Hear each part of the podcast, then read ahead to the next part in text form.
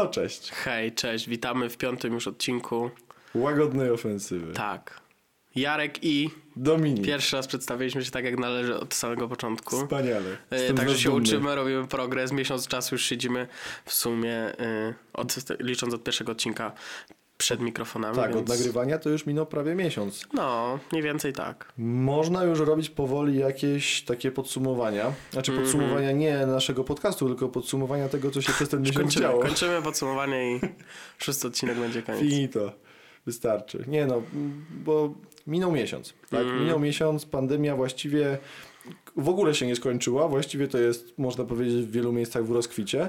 Natomiast no, w wrażenie, świadomości gorzej, ludzi, wiesz. natomiast w świadomości ludzi pandemia tak jakby kurczę Jak zgasła. najbardziej wyparowała, no. Tak, już mówimy o koronawirusie w czasie przeszłym. Mhm. No niedobrze. Niedobrze. Znaczy dobrze, niedobrze, wiesz, to, to musiało jakoś wrócić prędzej czy później, nie? Tylko tak się zastanawiam, że od początku y, przez rząd były y, kierowane y, apele co do tego, jak to my jesteśmy świetnie przygotowani, jak świetne są zabezpieczenia, jak nas ominie bokiem taca chmura pandemiczna, a, a w tym momencie według takich racjonalnych statystyk to a propos nowych zachorowań, to wiesz, Jesteśmy w, w. Europie jesteśmy w dupie, na samym końcu generalnie, więc szału nie ma. Nie wiem, jak to się stało, chociaż wiesz, idąc tak y, na miasto, y, czy do sklepu, czy gdziekolwiek, no to, to już coraz mniej osób się widzi y, w maseczkach, nawet właśnie w pomieszczeniu zamkniętym. Ja nie mówię już o, o, o świeżym powietrzu, publicznej. przestrzeni, nie? Tak, no według mnie w ogóle wszyscy mm, zapomnieli o pandemii. Mhm. Znaczy nie tyle, że zapomnieli, co wiesz, no to jest też naturalny proces, że, że się przyzwyczajasz, nie? Nieważne jak No zła tak. była ta sytuacja, no to, to już po, po takim okresie y, następuje to przyzwyczajenie, nie ma takiego szoku jak był wcześniej i, i wiadomo, że to następuje, no tylko że u nas niestety y, ten moment, y, gdzie już ludzie się przyzwyczaili, dalej jest y, okrążony no, nieciekawymi informacjami, nie? I, Oczywiście. I wieloma zachorowaniami nowymi. Problem jest taki, że może ludzie nie zapomnieli, tylko raczej oswoili się. To, to No. słowo jest lepsze i y, problem jest taki, że my zaczęliśmy się przejmować koronawirusem, gdy u nas go tak naprawdę jeszcze nie było w sumie. Mhm. Gdy był we Włoszech, gdy był w Chinach, mówiliśmy o tym od, od miesięcy, tak? Tak. I w momencie, kiedy on przyszedł do nas, to my już byliśmy nasyceni informacjami o tym, już to był jakiś problem, który nas może nie dotykał bezpośrednio, ale o którym już myśleliśmy, już się przygotowywaliśmy i tak dalej. I w momencie, gdy on się pojawił, byliśmy super nastawieni i tak dalej, ale już tak mentalnie zmęczeni tym, nie? I gdy minął miesiąc, drugi, trzeci, no bo od pierwszych przypadków, no to tak marzec, kwiecień, maj, no i teraz mamy połowę czerwca, Połowę tak? No czerwca, to no. powiedzmy trzy miesiące z hakiem minęły. Już ludzie mają po prostu dość. W sumie sam się do tych ludzi zaliczam. No, mnie już szlak trafiał w tym domu. I wiadomo, że na obostrzenia zeszły mm, te takie najbardziej rygorystyczne, ile? Koło dwóch tygodni Około temu. dwóch tygodni, no. Mm, Tak już wcześniej tak naprawdę ludzie dostawali szału w domach, Mhm. tak? I szlak trafiał, i krew zalewała, i, i tak dalej. Także nie ma się co dziwić. No ale pytanie, czy to jest dobre, no? Czy nie obudzimy się z ręką w nocniku za kilka miesięcy? No może tak być, no ja tam słyszałem już przesłanki, że wiesz, że wrócą obostrzenia, nie? No to by było Z tragiczne. jednej strony, chociaż z drugiej strony powiem ci szczerze, że jakby ja kompletnie nie zauważyłem tego przejścia, w tym sensie, że e, przez dużą część e, tak naprawdę od marca, kiedy, kiedy jest szerzej mówione w Europie o tym koronawirusie, e, cały czas było na świeczniku to, że, że my sobie dobrze z tym radzimy, e, nie byliśmy w grupie tych krajów, które, które Tak. mają większe problemy, po czym wiesz, na razie pstryknięcie palca, minęło troszkę czasu i, i w tym momencie jesteśmy na najgorszej pozycji, a nawet nie wiem kiedy się to stało, nie? Tak, tak. Tak racjonalnie patrząc, my mamy dwa razy więcej zachorowań niż Włochy, niż Hiszpania i Wiesz, no z drugiej strony jest to naturalne o tyle, że oni byli pierwsi, tak? U nich się to jakby uspokoiło wcześniej, a teraz jest nasza kolej. Tylko pytanie, kiedy to się u nas skończy, bo tak Mhm. naprawdę u nas ten poziom nowych, jakby liczba nowych zachorowań każdego dnia się właściwie nie zmienia od. Marca, nie? To jest, Jak to wystartowało, to było te znaczy wiesz, no nie zmienia się, nie zmienia, ale wiesz 10, też, 50, 100, 250, 300, 400 i tak na to 300, tak, na ale 300, wiesz, 400 według się tych zatrzymało. przynajmniej oficjalnych, y, oficjalnych notowań, no to jest dużo więcej robionych badań, nie? Testów. Też Chociaż fakt. to nie wiadomo jak to jest. No, no wiadomo, to jest ciężki temat. No dużo jest na No pewno wiesz, no generalnie to jest taka zarażalność tego wirusa i on się tak szybko rozprzestrzenia, że tak na dobrą sprawę nie da się go wyeliminować do momentu wynalezienia szczepionki, nie ma takiej możliwości. Tak, Chociażby nie wiadomo co się robiło, nie wiadomo jak się siedziało w domu, to, to nie ma szans, a gospodarki trzymać dłużej się już właściwie y, w zamrożeniu nie da. Oczywiście. No na pewno jest wiele przypadków, których nie wykryto, które przechodzą jakby ludzie przechodzą bezobjawowo, tak? Całkowicie bezobjawowo, albo z objawami po prostu przeziębienia siedzą w domu, pokaszlą, wypiją No pewnie, no ja bym zaryzykował nawet, wiesz, takie stwierdzenie, że to jest znaczna większość, tak, nie? dokładnie tak.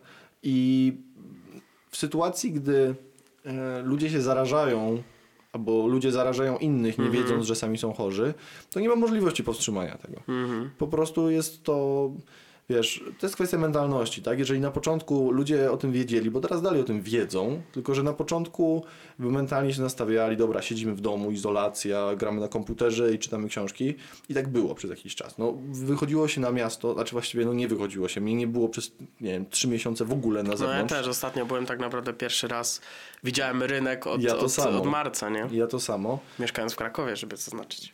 No, dokładnie. I wiesz, i się nie wychodziło na miasto i tylko oglądało. Ja na przykład nie wiem, czy ty widziałeś, ale ja oglądałem ujęcia z drona policyjnego, który nagrywał Kraków w tym Mhm. czasie. Tam to był przełom marca, kwietnia. Pusto, ani No jednej tak, no osoby. pewnie. Ludzie się dostosowali do ograniczeń, do obostrzeń, super. Tylko, że Mhm. w tym momencie tak naprawdę sytuacja pod kątem medycznym, epidemiologicznym wygląda identycznie, ale ludzie mają to w dupie. Nie, no tak, no ale no to, to o czym mówiliśmy, no kwestia przyzwyczajenia, nie? Tak, tak, to jest po prostu To, to za, przyzwyczajenie. zadziałało to przyzwyczajenie. Ludzie zorientowali się, że ten koronawirus nie jest taki niebezpieczny do końca. No bo, no bo tak jest pewnie. Wiesz, nie? że y, na początku był wielki strach, przerażenie Mhm. i panika, bo kurde, jakieś nie wiadomo co. Koronawirus, to nie jeszcze jakby to była grypa, jakby to się nazywało grypa z Wuhan, no to spoko, nie tam grypa, Jezus, ile tych grypy Mhm. było. Tutaj koronawirus, większość osób o koronawirusach nie słyszała, mimo że w przychodniach wiszą o tym plakaty od 15 lat, żeby chronić przed koronawirusami, których jest kilkadziesiąt szczepów i jakichś Mhm. tam odmian. I nagle była panika, tak? A teraz już, no, nie boisz się, że umrzesz, nie? Nie, no tak. Nie boisz się. No nie. Raczej boisz się, że możesz zarazić dziadka, ale też w sumie nie boisz się, że umrze. Mhm. Na tej zasadzie. No nie, no wiesz, w sensie mm, było takie zderzenie z rzeczywistością w pewnym momencie, nie? Że, że yy, ja mówię to bardziej o marcu, jak to trafiło tak szerzej do Europy, że to jest coś nowego, mimo jakichś tam przesłanek, że to nie jest niebezpieczne i jest to powiedzmy wirus yy, pokroju grypy, jak chodzi o, o mm, ten odsetek umieralności, No no, to, tak. to zawsze działał gdzieś tam podświadomie w psychice ten aspekt, że jest to coś nowego, że tak na dobrą sprawę takie są przesłanki, ale, ale w gruncie rzeczy nie jest to na tyle rozpowszechnione, żebyśmy wiedzieli, co się dzieje po jakimś czasie na przykład. Dokładnie. Czy on jakoś nie ewoluuje, czy, czy, czy coś się, yy, wiesz, potem nie dzieje, nie? Tak. Dalej są jakieś badania, które mówią o jego skutkach takich długofalowych, o jakichś No powikłaniach, właśnie. Ale nikt nie mówi o tym, jakie powikłania, jakie skutki powoduje grypa albo przeziębienie, gdzie możesz też jakieś organy uszkodzić, Mhm. że ten wirus może zainfekować jakiś szajs y, w twoim organizmie. No ale wiesz, no, No ale jest po prostu grypa znana od lat i y, tutaj to już w ogóle y, bardzo powszechnie zadziałał ten, ten aspekt przyzwyczajenia, no wiesz. Tak, tak, no za kilka lat będziemy mówić o koronawirusie, tak jak dzisiaj mówimy No właśnie, właśnie, o no, grypie. a nie? pomysł co będzie za lat 200-300, nie? No. No. Wiesz, to nie jest dżuma. To nie jest dżuma. Chociaż No dzisiaj nie. jakby była epidemia dżumy, to prawdopodobnie śmiertelność byłaby podobna. Nie? No Pewnie, że tak, ale, ale wiesz. Tak, natomiast jest taka Szwecja, Mhm. która miała od początku wywalone na wszelkiego rodzaju Mhm. obostrzenia. Może nie do końca, no bo zabronili tam zgromadzeń powyżej 50 osób i dawali zalecenia, tak, żeby lepiej siedzieć w domu. No Szwecja. Ale generalnie wszystko tam było wolne, nie? Tak, nie było żadnych zakazów. Dokładnie. I Szwecja, mimo y, że takie obostrzenia dała, oczywiście miała jakiś tam w miarę wysoki współczynnik y, zarażeń i wysoki współczynnik śmiertelności. Mhm. Fakt. I dużo osób protestowało i w ogóle były tam jakieś strajki i tak dalej. Natomiast ja jestem bardzo ciekaw, co będzie za pół roku, za rok, za dwa, gdy zobaczy się te statystyki z perspektywy czasu Mhm. i przeanalizuje, y, jak wiele Szwecja na tym zyskała. No lub nie, to ja oczywiście teraz spekuluję, Mhm. tak? Natomiast już teraz po pierwszym, to były chyba analizy po pierwszym kwartale 2020 roku, Mhm. gdzie wszystkie kraje chyba w ogóle na świecie, a na pewno w Europie miały spadek PKB i jakby regresję gospodarczą. Tak, Szwecja ma pół procent strzałeczki w górę. Pół procent, symboliczne pół procent, ale jednak. I no, być może okaże się, że cała nagonka na pandemię, na obostrzenia, na jakieś ograniczenia była zbędna. Po prostu zbędna. I to było przerost formy nad treścią. Jakby prze, albo inaczej, przerost reakcji nad zagrożeniem. O. No bardzo możliwe, wiesz. Oni się tego nie wystraszyli, a to też było powiedzmy o tyle e, kontrowersyjne i byli na świeczniku całego świata, no bo to, to nie, nie rozmawiamy z całym szacunkiem o jakimś średnio rozwiniętym kraju z, Tak, z Afryki, tylko rozmawiamy o, tylko- o Szwecji, która powiedzmy w tej hierarchii y, y, rozwiniętych państw na świecie jest bardzo wysoko. Bardzo nie? wysoko. Więc, więc nie rozmawiamy o jakimś małym Beniaminku No. z krajów trzeciego świata. Także no, wielkie brawa za odwagę. Czy, to, czy te moje spekulacje się potwierdzą, zobaczymy. Może się okazać, że tak nie będzie. Może się okazać, że rzeczywiście tam będzie znacznie wyższy mm, współczynnik śmiertelności i, i znacznie wyższa No ale to wszystko wiesz, wszystko po czasie tak naprawdę. No ale zobaczymy. Mhm. Zobaczymy. Natomiast my dzisiaj no, możemy powiedzieć co najwyżej o tym, jak się ludzie zachowują. No tak? a właśnie, jakie masz przemyślenia co do ludzi? Ze swoich Co? obserwacji? Bardzo dużo ludzi, mam wrażenie, nowe rzeczy poznało. Mhm. Na przykład takie kwestie, no, o których się mówi wszędzie i to już będzie takie powtarzalne, tak, że jakieś zakupy internetowe, Mhm. rozmowy, wideokonferencje, tak, przez internet, zajęcia przez internet. Mm, Natomiast y, z drugiej strony zauważyłem, że jest niesamowicie dużo ludzi, którzy kompletnie na to nie są przygotowani. Chociażby taka uczelnia nasza, Mhm. AGH, do której chodzimy, znaczy nie chodzimy teraz, no bo wiadomo, Uczęszczam. ale jesteśmy studentami oficjalnie. Niektórzy nauczyciele, niektórzy wykładowcy są super przygotowani, prowadzą te zajęcia tak, że w sumie nie ma żadnej straty na jakości. Mhm. Natomiast w niektórych przypadkach to ja właściwie nie mam zajęć. Nie no tak, no ale wiesz, y, chodzi też y, o ten fakt, że y, postaw się w, sytuacji nauczyciela, który jest w wieku emerytalnym albo już nawet poemerytalnym Mhm. i ma styczność z, z, sytuacją kompletnie nową, gdzie y, wcześniej wiadomo, że miał problemy na przykład z jakimiś nowymi technologiami, y, a teraz y, tak naprawdę bez jakiejkolwiek wiedzy i chociażby jakichkolwiek podstaw w tym kierunku kompletnie sobie nie radzi, no to, to, to jest problematyczne, nie? No jest, zdecydowanie. No. I właśnie o tym mówię. No. Wiele osób Ale to generalnie, to nawet już nie, nie patrząc na uczelnię, no generalnie Tak, gospodarka tak, tak, kompletnie Nikt, nikt nie był tak naprawdę na to przygotowany. Nikt nie był przygotowany, ale wiele osób sobie poradziło, a wiele osób nie. I to też nie dotyczy się, wiesz, osób, które na przykład mm, mają jakieś, miały problemy z technologią, tak jak powiedziałeś, Mhm. bo są osoby, które właśnie mm, się przystosowują, tak? Tutaj widać Mhm. taką różnicę między ludźmi, którzy są takimi niekonformistami, bo to jest takie raczej negatywnie nacechowane, a mi Mhm. chodzi o osoby, które potrafią się przystosować, takie elastyczne, o, może w ten sposób. Czyli pojawia się nowa sytuacja, nie można prowadzić, no przykład, to już zostawiam przy tej uczelni, bo już tak Okej. zacząłem, nie można prowadzić zajęć na uczelni, no to nauczę się robić to przez internet, tak? Mhm. Poświęcił wykładowca jakiś hipotetyczny kilka godzin, tak? Nauczył się, ogarnął programy, ogarnął co, jak się robi, gdzie ten. Przychodzi pierwsza lekcja, czy tam pierwsze zajęcia, jest super przygotowany, potrafi to przeprowadzić, nie ma żadnej straty na jakości. A są z drugiej strony tacy, którzy, wiesz, przychodzą na pierwsze zajęcia i jak się podgłaśnia, tak? Mhm. I to też pokazuje różnicę między ludźmi, że niektórzy po prostu są już tak, wiesz, zamknięci w tych swoich schematach od lat. I to jest we wszystkim. No tak jak na przykład moja babcia nauczyła się robić zakupy przez internet, Mhm. gdzie nigdy po prostu tego nie robiła. Ale to zawsze, wiesz, to może mieć też y, y, potem y, mm, swoje efekty w przyszłości, no bo generalnie Oczywiście. myślę, że rzeczywistość ta popandemiczna też będzie zupełnie inna. Nie wrócimy do, do tego, co było wcześniej, tak w 100%. No pewnie Y, tak. Bo, bo myślę, że dużo firm teraz się będzie kusiło o to, żeby y, swoją codzienną pracę y, trochę zmienić na taką hybrydową, Mhm. że załóżmy masz konkretne jeden albo dwa dni w, w tygodniu, gdzie, gdzie rzeczywiście są normalne spotkania fizyczne w jakimś biurze, a reszta na przykład zdalnie, nie? No bo myślę, że na pewno są miejsca, które uświadomiły sobie, że y, albo straciły niewiele, albo nie straciły nic. Że tak na dobrą sprawę y, mm, zdalna praca y, nie przyniosła jakichś większych niekorzyści i Dokładnie. wiesz, i dzięki temu można y, potem sobie zoptymalizować y, pracę, nie? Więc nie będą z tego na przykład rezygnowały y, w momencie już takiego, jak sobie ustalimy jakąś taką powiedzmy datę, y, gdzie, gdzie wszystko w miarę wróci do normy, to nie będą wracały do, do tej pracy, która była przed, nie?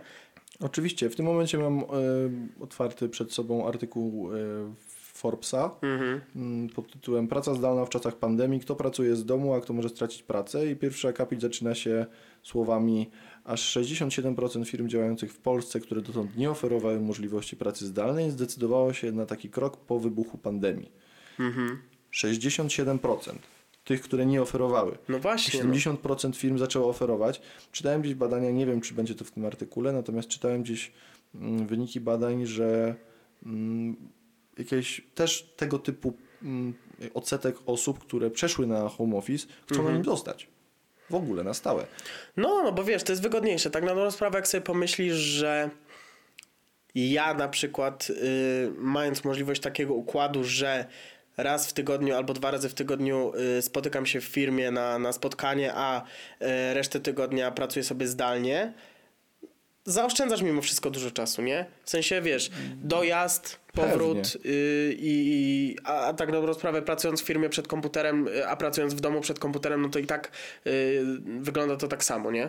A możesz zaoszczędzić czas, y, coś się dzieje, możesz sobie y, ułożyć pracę zdalnie, tak żeby ci to nie kolidowało z jakimiś planami, które ci nagle wyskoczą. No wydaje mi się, że wydaje mi się, że wiesz, mm, w tym momencie praca zdalna ma, ma dużo więcej do zaoferowania, szczególnie w takich firmach, y, przedsiębiorstwach, korporacjach, y, niż, y, niż albo przynajmniej praca hybrydowa niż, niż ta normalna, nie? Jasne. Jasne, jasne. No wiesz co, u mnie też tata Mm. przyszedł na home office. Też mówi, jak to wygląda u niego w firmie. W firmie pracuje około 300 ludzi Mhm. i to są, to jest branża IT, więc tam raczej, raczej są ogarnięci technologicznie. No, raczej tak. E, Natomiast Przynajmniej powinni być. powinni być. Natomiast mówi, że już w tym momencie na poziomie tam zarządu trwają rozmowy odnośnie rezygnacji z niektórych powierzchni biurowych. No właśnie, bo to o to mi chodzi, że jeżeli masz firmę, która robi sobie y, na przykład y, patrzy na swoje jakieś kwartalne wyniki i teraz powiedzmy już y, gdzie gospodarka trochę wyszła z tego koronawirusa i widzi, że tak na dobrą sprawę na przykładzie branży IT y, jest szansa, że wiele firm nie straciło jakoś dużo, Mhm. to dużo lepiej jest y, zmienić sobie y, w tym momencie pracę na przynajmniej w jakiejś części w niektórych obszarach na zdalną, bo, bo pozwoli to nie stracić No, wyników przed kosztów. koronawirusem, a redukcja kosztów w postaci, w postaci miejsca pracy, nie? Oczywiście. Zmniejszenie powierzchni pracy i tak na dobrą sprawę mówię. Zdarzają się na pewno takie momenty i nie, jest, nie, nie będzie w- jakby takiej możliwości, żeby zupełnie wykluczyć y, tą No, normalną pracę, ale, ale mm, zmiana na taki hybrydowy system, że raz, dwa dni jesteś w firmie wtedy, kiedy, kiedy Tak. jakby jest to konieczne, A później resztę pracujesz zdalnie, nie? Zdalnie. Poza tym wiesz, to też dużo ułatwia pod kątem e, organizacyjnym. No nie? pewnie, że Bo tak, Jesteś w pewnie. kontakcie z pracownikiem, jeżeli pracodawca też jest jakiś w miarę ogarnięty, to Mhm. może ustalić elastyczne godziny tej pracy.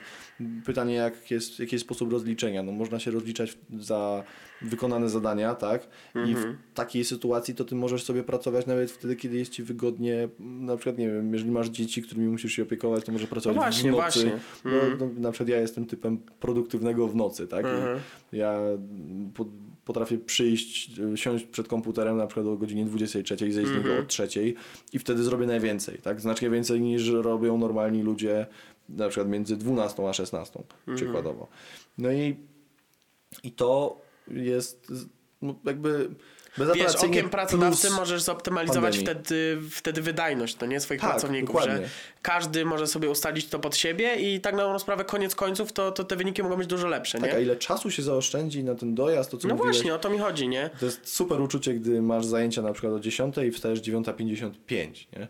Właśnie, o to mi chodzi. Albo nawet nie, no powiedzmy, że kończysz, załóżmy y, pracę, dajmy na to 18 i normalnie, nie wiem, y, wracałbyś pół miasta y, Tak. komunikacją miejską, żeby dojechać sobie do Park and Ride, potem byś dopiero wracał samochodem i jesteś w domu 19.30, a Tak. a teraz, teraz kończąc do Teamsy 18, i włączasz- 18.01 jesteś wolny, nie? Tak.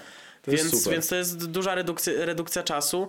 Ja rozumiem i jestem w stanie, mam takie same zresztą zdanie, że y, przerzucenie się w 100% na pracę zdalną, nawet pod tym kątem psychicznym mogłoby być złe, no bo wiesz, No, jasne. czasem trzeba wyjść się No, spotkać z ludźmi, ludźmi i, istotny. i tak dalej, no nie? Ale, ale zrobienie tego w formie hybrydowej tak pół na pół, albo nawet powiedzmy 70, 30, 60, 40, myślę, że, że to, by, to by miało bardzo dużo więcej y, tych aspektów korzystnych niż, niż ludzie są w stanie sobie wyobrazić w tym momencie.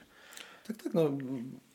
Poczekajmy na wyniki badań, bo na pewno w każdej spółce takiej większej są przeprowadzane badania na temat produktywności tych pracowników. Ja myślę, że na pewno będą w każdej firmie poważne rozmowy na ten temat. y, y, 100%. No, czy, czy, Nie czy, czy rzeczywiście nie ma sensu, żeby to. to... Nie ma wątpliwości. Tutaj teraz podupadnie branża właśnie budowlana, deweloperska, tak?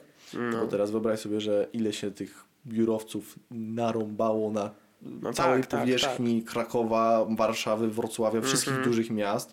To już wiesz, wychodzi, strefy ekonomiczne są budowane, no ale w strefach ekonomicznych to zazwyczaj firmy sobie budują same dla siebie, tak? Mhm. Więc to już powiedzmy inny temat. Natomiast tych biurowców z takimi powierzchniami stricte biurowymi, że po prostu ludzie tam przychodzą do boksu i pracują jak w domu, No przy tak, biurku, no tak. nie?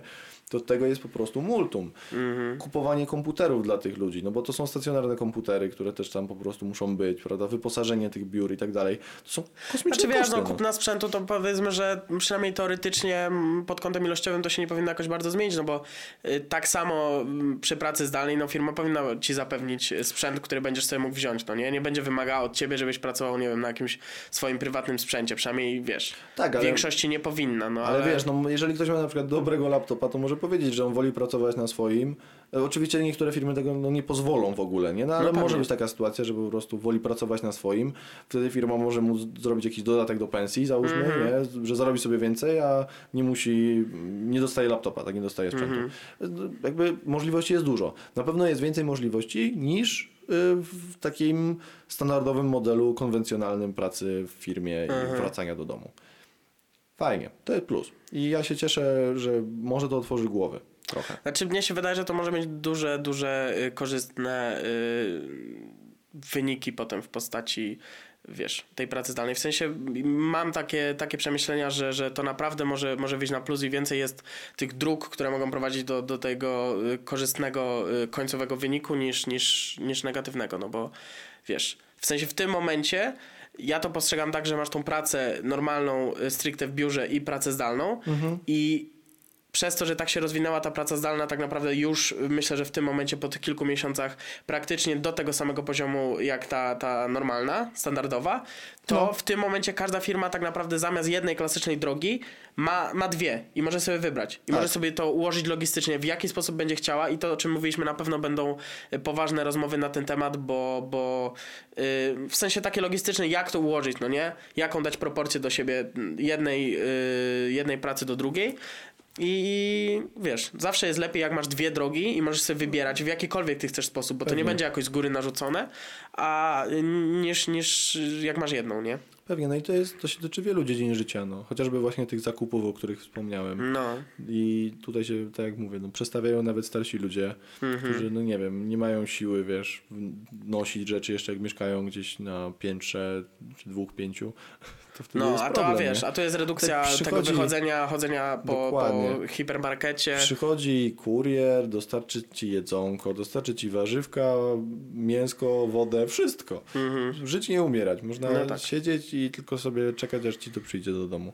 Fajnie, to jest, to jest coś, o czym ludzie, wiele ludzi po prostu nie wiedziało wcześniej. Mhm. Albo wiedziało, ale traktowało to, nie wiem jak u ciebie to wygląda, ale u mnie na przykład e, starsze osoby w rodzinie traktują to jako zło konieczne, że one Mhm. muszą dotykać technologii, że muszą coś zrobić przez internet. One nie mają takiego mm, takiego feelingu, wiesz, żeby coś odkryć, żeby coś zbadać. Znaczy wiesz, to jest bardziej kwestia mm, takiego strachu przed, przed nowym nieznanym. No właśnie o to chodzi, nie, że wiesz, my jak- nie już jakby same stricte bicie do, do powiedzmy Tak, do, my do jak bierzemy jakąś technologii. nową aplikację na przykład, tak, pobieramy na telefon, to po prostu rozklepujemy ją w 20 sekund, tak, tu jest to, tu jest tamto, tu jest tamto, a jak dasz na przykład, no moje babcie, mój tata je zmusił, żeby miały smartfony, Mhm. żeby przynajmniej był jakiś sensowny kontakt z nimi, tak, i mają te smartfony. Natomiast gdy u nich się pobierze jakąś nową aplikację, to trzeba wszystko pokazać od początku. Nie mają w ogóle zakodowanych takich schematów, y, takie jak my mamy, że wiesz, jeżeli jest xik, to wyjdź, jeżeli jest na przykład nie wiem, kwadracik ze strzałeczką, to udostępnij. Mhm. Rozumiesz? I te wszystkie rzeczy trzeba za każdym razem tłumaczyć od początku, bo te schematy nie są wyryte w głowie. Ale właśnie taka pandemia i zmuszenie do takich e, rzeczy, jak kupowanie sobie rzeczy, kupowanie, wiesz, artykułów spożywczych przez internet, może troszeczkę te schematy no, wyryć w pamięci. Przynajmniej niektóre. No bo w dużej części to jest po prostu kwestia, wiesz, yy, nauczenia się konkretnych schematów. To nie jest tak, że wiesz, że, że rzeczywiście musisz się uczyć internetu w każdym jego aspekcie Oczywiście, od nowa, no tylko, tylko to jest jakiś tam schemat, który potem tak naprawdę prowadzi cię przez cały czas, no nie? Tak, tu nie chodzi o naukę programowania i nie pewnie. wiem, analizy kaskadowości przeglądarki. No wiadomo, tylko... ale wiesz, ale dla, dla tego pokolenia to trochę, trochę tak wygląda, no i to ci Tak. się nie ma co dziwić, nie? Nie ma się to dziwić. Wiadomo, że są jednostki co bardziej ambitne, które, które mając lat 60-70 y, są obcykane tak jak i ty, albo i nawet lepiej, bo na pewno są tacy ludzie. No. Ale, no, ale generalnie, mm, w sensie generalizując i patrząc na, na całość, no to, to raczej to tak nie wygląda. No, ja no, też mam statystyka jest brutalna. No, no tak, no pewnie. Ale to mówię, to bardziej jest kwestia, wiesz, y, strachu przed nieznanym i, i takiego, wiesz, konformizmu, który jest zakorzeniony w tych starszych y, pokoleniach, że, że wiesz, że to co jest, jest ok i raczej się nie otwieramy na nowe rzeczy, ani na nowe ideo- ideologie, ani na nowe technologie Tak. i tak dalej, niż, niż, wiesz, niż sam fakt jakby traktowania technologii jako zło konieczne. To myślę, że bardziej w tą stronę. Młodszy mózg łatwiej ukształtować. Tak? Im starszy mózg, tym No bardziej się oczywiście, zamyka. no. To, to wiesz, jak są prowadzone badania i to myślę, że w wielu przypadkach nie jest y, y, kłamliwe, że, że są pewne aspekty w życiu, które y, nie przyswojone w, w pewnym okresie życia, Mhm, tak, do jakiegoś wieku. do jakiegoś wieku, potem już tak naprawdę mm, ciężko, nie? Tak, no to nawet po nas to widać, że po prostu im później, tym trudniej jest się uczyć, tak? Mhm. Wiesz, kiedyś tak naprawdę my mówimy teraz, że okej, proste rzeczy robiliśmy w podstawówce. Natomiast wtedy to ile my przyswajaliśmy wiedzy codziennie, Mhm. tak, nowej, bo tak naprawdę wtedy każda rzecz była nowa. No była zupełnie nowa, nie? Zupełnie nowa. W tym Mhm. momencie, jak my mamy tam na studiach zrobić, e, nie wiem, jakieś rachunki całkowe, jakieś różniczkowe czy coś, to to jest po prostu kolejny dział tej matmy, tak? To czy to jest zarys, czy to jest jakiś szlaczek, czy to jest tak, czy to jest inaczej, no to to jest powiedzmy w miarę Mhm. jakby porównywalne do tego, co się robiło wcześniej, tak? Mhm. Że po prostu to jest nowy temat jakby po przecinku, tak? Wymieniane. Tak. A wtedy taki temat to była zupełna nowość. To nie wiązało się w żaden sposób z tym, co znaliśmy wcześniej. I teraz jak e, weźmiesz sobie takiego starszego człowieka, e, to oni mają właśnie e, tych schematów, e, tych schematów już na tyle dużo i na tyle jakby zakorzenione, że przełamać taki schemat albo go, wiesz, stworzyć nowy, tak jak mówiłem właśnie wcześniej, to jest właściwie prawie, że niewykonalne w wielu przypadkach. Niestety. No ale to wiesz, no to, to jest też w dużym stopniu kwestia yy, rozwoju technologicznego, w ogóle gospodarczego całego świata. No za 30 lat będą rzeczy, które będą wtedy nowe i też będzie ci bardzo ciężko yy, sobie je przyswoić. Na pewno będzie potrzeba do tego więcej No tak. czasu i to będzie wtedy twoja decyzja, czy chcesz na to poświęcić czas, mimo że to na pewno nie będzie proste, czy, czy, czy, czy wolisz rzeczywiście już siedzieć w tym dołku, w którym siedzisz i nie wychodzić z niego i... No, dlatego warto, wiesz, całe życie jakby śledzić, nadążać No pewnie, za tym, co pewnie. się No dzieje. tylko to, to właśnie... Wiesz, są wyjątki, tak? No tak, na przykład pamiętam, yy, nie zapomnę nigdy rozmowy mojego taty z babcią, jak Mhm. wyszliśmy z Awatara.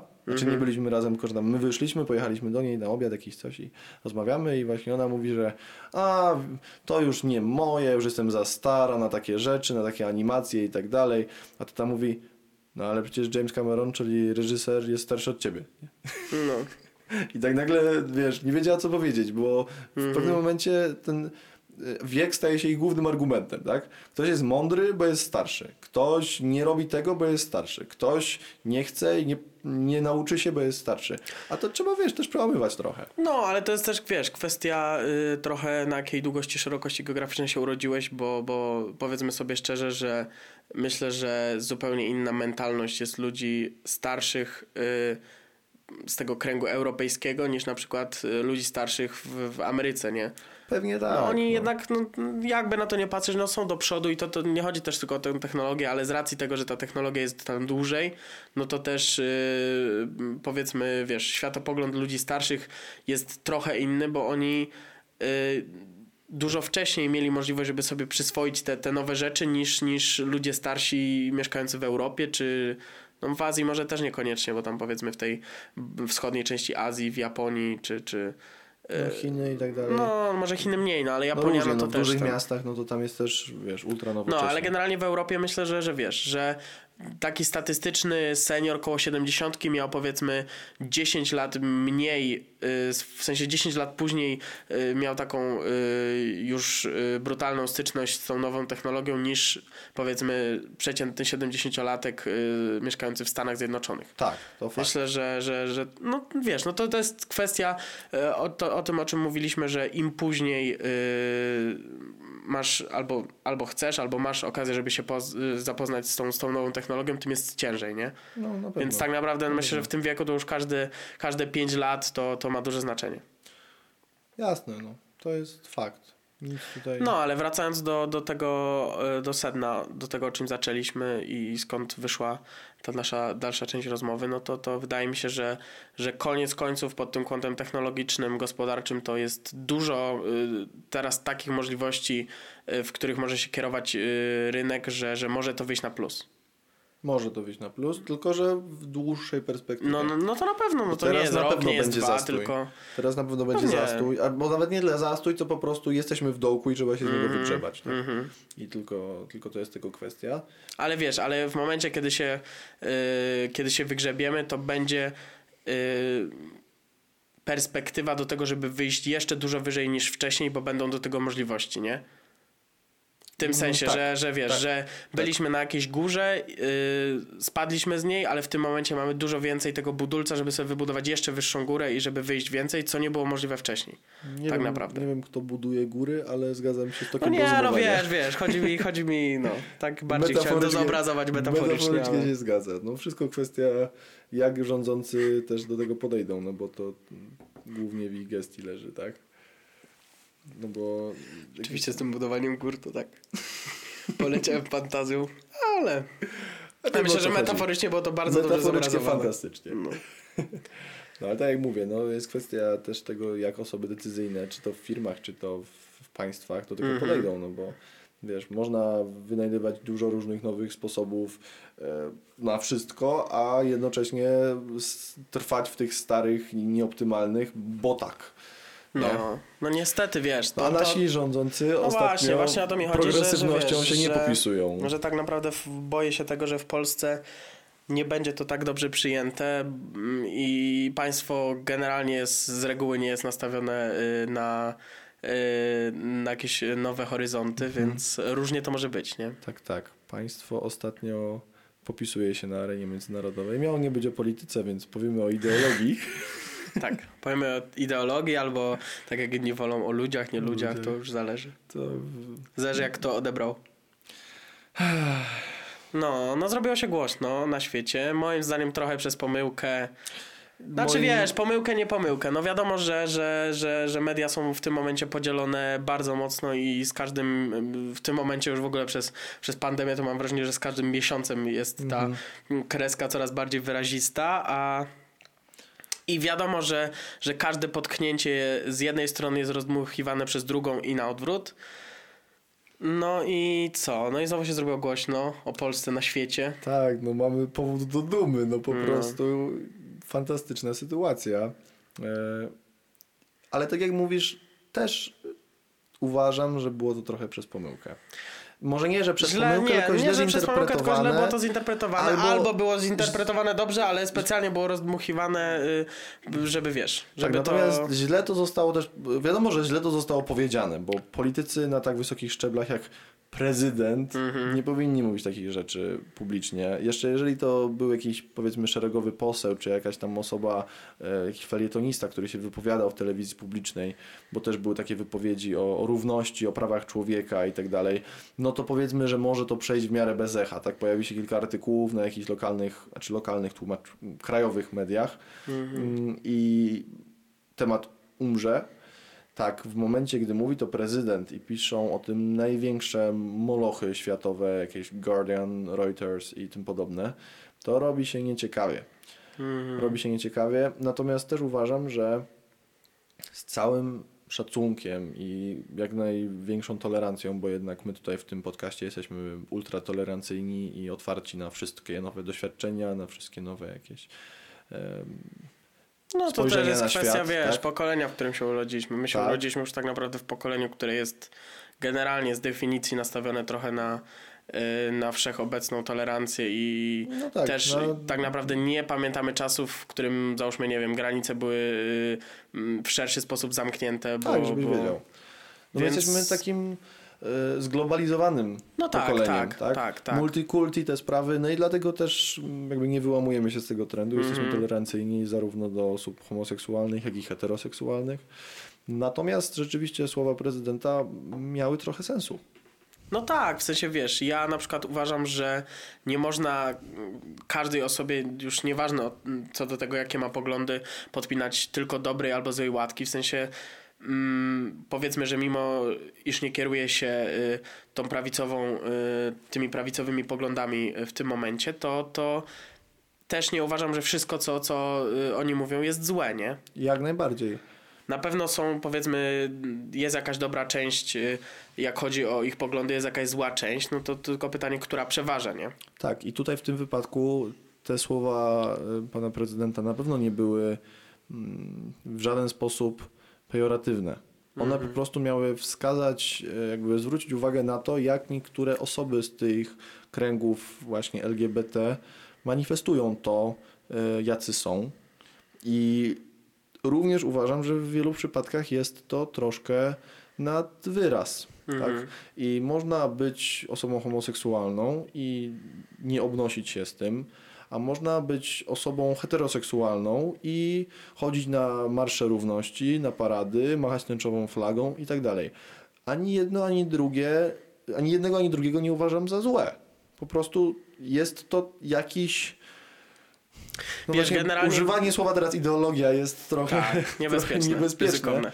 Ale wiesz, Ale wiadomo, generalnie, co chodzi. generalnie zawsze na świecznik i są brane te osoby, które, które mają jakieś skrajne poglądy, nie? Tak, no. Nieważne, czy w jedną, czy w drugą stronę, mając skrajne poglądy, generalnie wtedy jesteś yy, najbardziej na świeczniku. Dokładnie, to jest tak jak z protestami w, Hmm. przeciwko rasizmowi teraz Mhm. w Stanach, że biorą w nich udział zarówno czarni, jak i biali, a widzę na przykład y, zdjęcia na internecie, mm, na których czarnoskórzy policjanci muszą, wiesz, y, jakby no, bronić się przed białoskórymi Mhm. ludźmi, którzy protestują przeciwko rasizmowi. No nie Mhm. jest to ironia, no i w przypadku LGBT jest podobnie. Oczywiście nasz kraj jest pod tym względem w, na tragicznym ogonie, jeśli chodzi o tolerancję Tak, no. i jeśli chodzi o jakby standardy No to już europejskie. wracamy do tego punktu, o którym mówiliśmy, że generalnie wiesz, w sensie poglądy ogółu są takie bardzo y,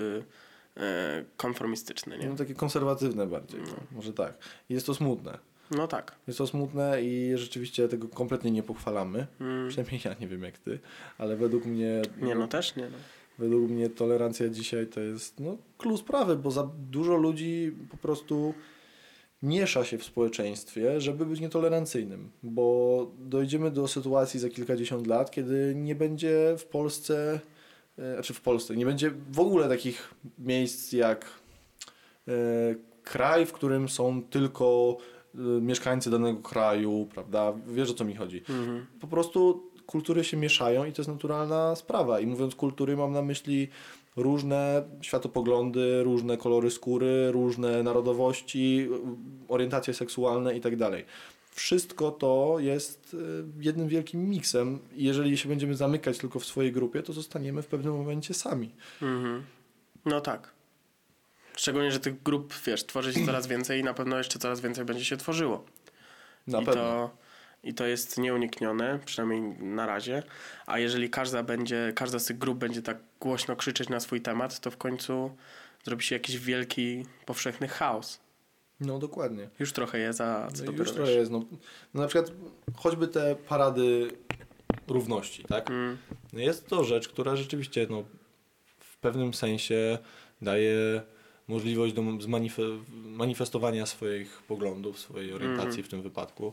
Tylko gdyby na przykład heteroseksualni ludzie wyszli na ulicę, manifestować swoją orientację, to zostałoby to uznane za nietolerancyjne Mhm. przez osoby homoseksu homoseksualne, tak? Dlatego granice między tym, tymi ludźmi a ideologią, tak jak powiedział pan prezydent, są dość cienkie i niewyraźne. Mhm. Więc y, podkreślając cały czas, że jak najbardziej to są ludzie i żeby nikt nie miał tutaj wątpliwości odnośnie naszych poglądów, Tak. trzeba oddać jedno, że niektórzy ci ludzie zachowują się y, jakby szkodzą własnemu ruchowi Mhm. w ten sposób. Mhm. Bo jak to powiedzieli Darwini, co chyba nawet mówiłem w tym podcaście, po każdej ze stron znajdzie się jakiś debil, który po prostu krzyczy najgłośniej. Mhm. Ale oczywiście trzeba też oddać, że w naszym kraju, to co już wspominaliśmy, mam nadzieję, wystarczająco dosadnie, osoby homoseksualne nie są traktowane tak jak osoby heteroseksualne z punktu widzenia prawa. I u nas nie ma równości. Jeżeli ktoś nie może sprawdzić stanu zdrowia swojego partnera w szpitalu, jeżeli jest tej samej płci, nie może odziedziczyć po nim majątku, nie może mm, wziąć razem kredytu czy podzielić swojego właśnie majątku, to jest paranoja. No, tak nie powinno być w XXI wieku. I oczywiście protesty protestami, ale równości w tym państwie nie ma. No tak, no ale wiesz, szczególnie, że no, no, nie wiem, mi się teraz od razu nasuwa na myśl y, też y, sprawa y, z tymi wszystkimi protestami feministek. Jak wiesz, jak naprawdę jak najbardziej popieram, rozumiem niektóre postulaty, ale mom, był taki pewien moment, w którym y, ta granica przesunęła się już do takiego stopnia, że, że to wiesz, stawało się chore, jak się słuchało jakieś, jakichś postulatów, nie? W sensie wiesz, no ja rozumiem naprawdę równouprawnienie jak najbardziej, no nie?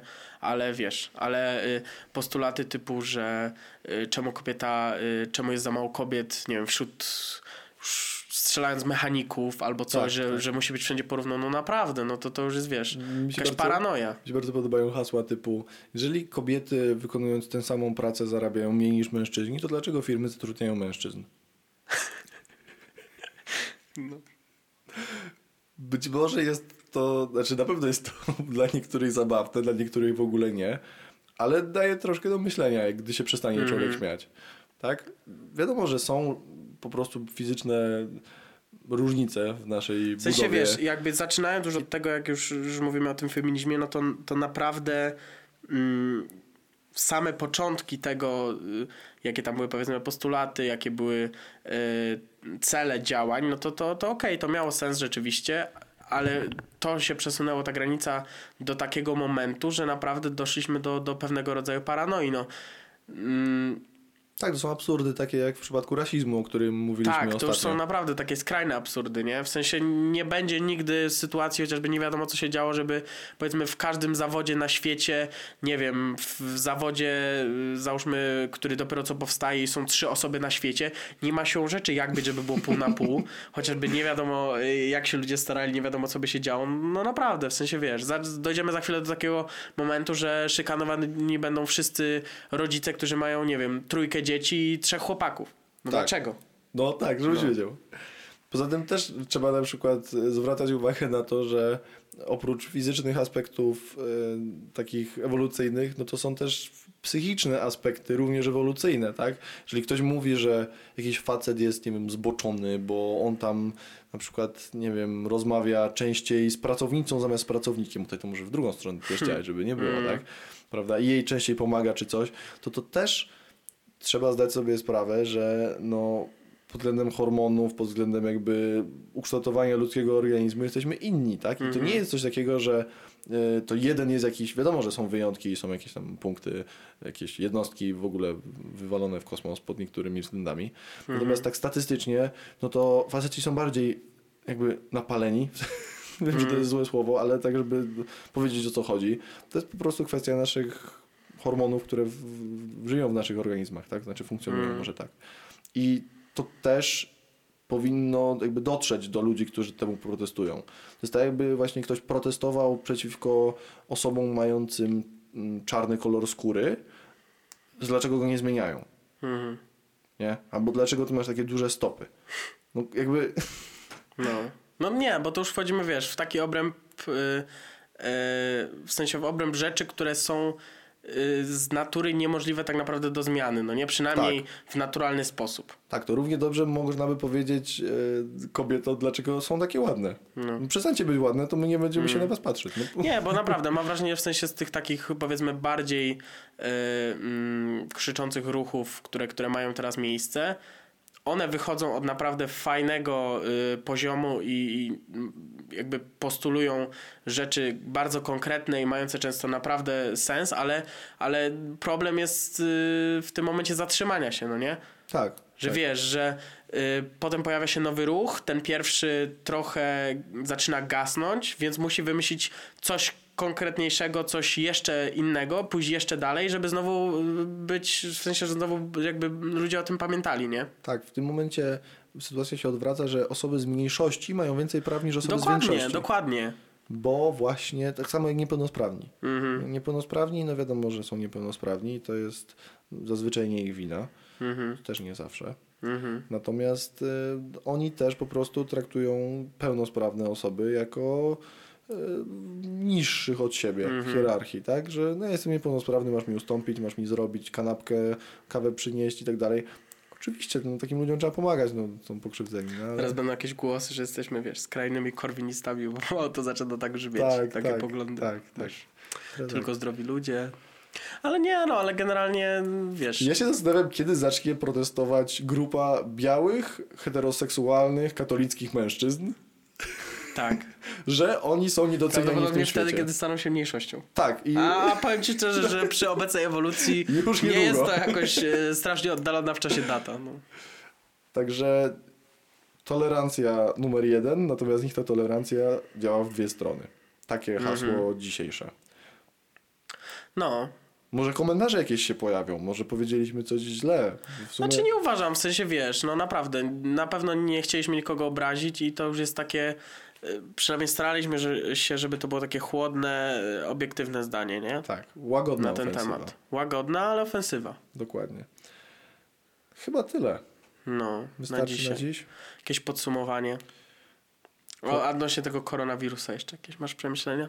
Czy mam przemyślenia odnośnie koronawirusa? Szczerze, Wiesz, ludzie, ludzie za szybko, mam wrażenie, sobie wzięli do serca y, to wychodzenie i, i bardziej w tym momencie y, patrzą na, na, nie wiem, jakieś media ogólnoeuropejskie, gdzie rzeczywiście większość krajów pomału stabilizuje tą swoją linię zachorowań.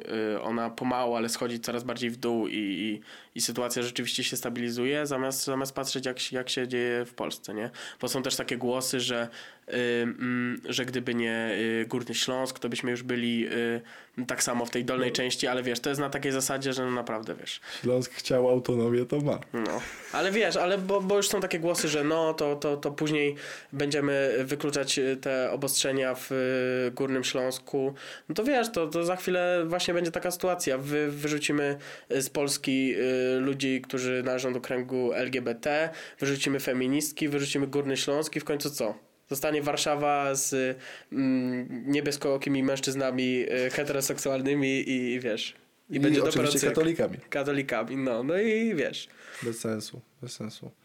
E, Trzeba patrzeć, e, wiesz, ogólnie na całość, no ale, ale z drugiej strony też nie y, mm, faworyzować jakiejś tam części, no tylko, tylko żeby rzeczywiście były równe uprawnienia, no bo mam wrażenie serio, że, że wszyscy, którzy postulują o równe uprawnienia, już z definicji y, w tym momencie domagają się tego, żeby nie było równouprawnień, tylko żeby oni mieli większe prawa. No naprawdę, tak, Tak. takie mam wrażenie, nie? E, Tylko też zaznaczmy, że mm, taka sytuacja jest u nas w kraju, w którym wiele rzeczy jest rzeczywiście zabronionych i zakazanych. Tak? Jeżeli Mhm. teraz prezydent podpisuje tam kartę rodziny, która nakłada obostrzenia na osoby homoseksualne, czy jest zakaz aborcji, tak? czy jest ona bardzo Mhm. ograniczona, e, to są rzeczy, które rzeczywiście mogą wpienić co po niektórych. I szczerze mówiąc, No gdybym pewno- sam na przykład był w takiej sytuacji, że wiesz, jestem homoseksualny albo nie wiem, jestem w ciąży i chcę przeprowadzić aborcję, bo zostałem zgwałcony, no też bym wyszedł na ulicę. Nie, no na pewno jest, na pewno jest dużo rzeczy, które są do, do zmiany i na pewno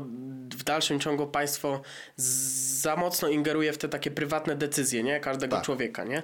Ale, ale uważam naprawdę, że, że ostatnio to się, mm, to ma miejsce taka wszechobecna paranoja, że Tak sobie serio ostatnio o tym myślałem, że, że wszyscy ludzie, którzy y, już z tych różnych kręgów i z różnych mniejszości y, postulują o, o równouprawnienie, to naprawdę już z definicji tego równouprawnienia nie chcą, tylko oni chcą mieć prawa Większe większe. prawa, I wiesz, jakby każdy miał mieć większe prawa od pozostałej części, to generalnie już Wszyscy taki logistyczny, no, wszyscy by mieli mniejszy. Już tak, wiesz, patrząc na to logicznie, jest to niemożliwe do zrobienia, nie? Oczywiście.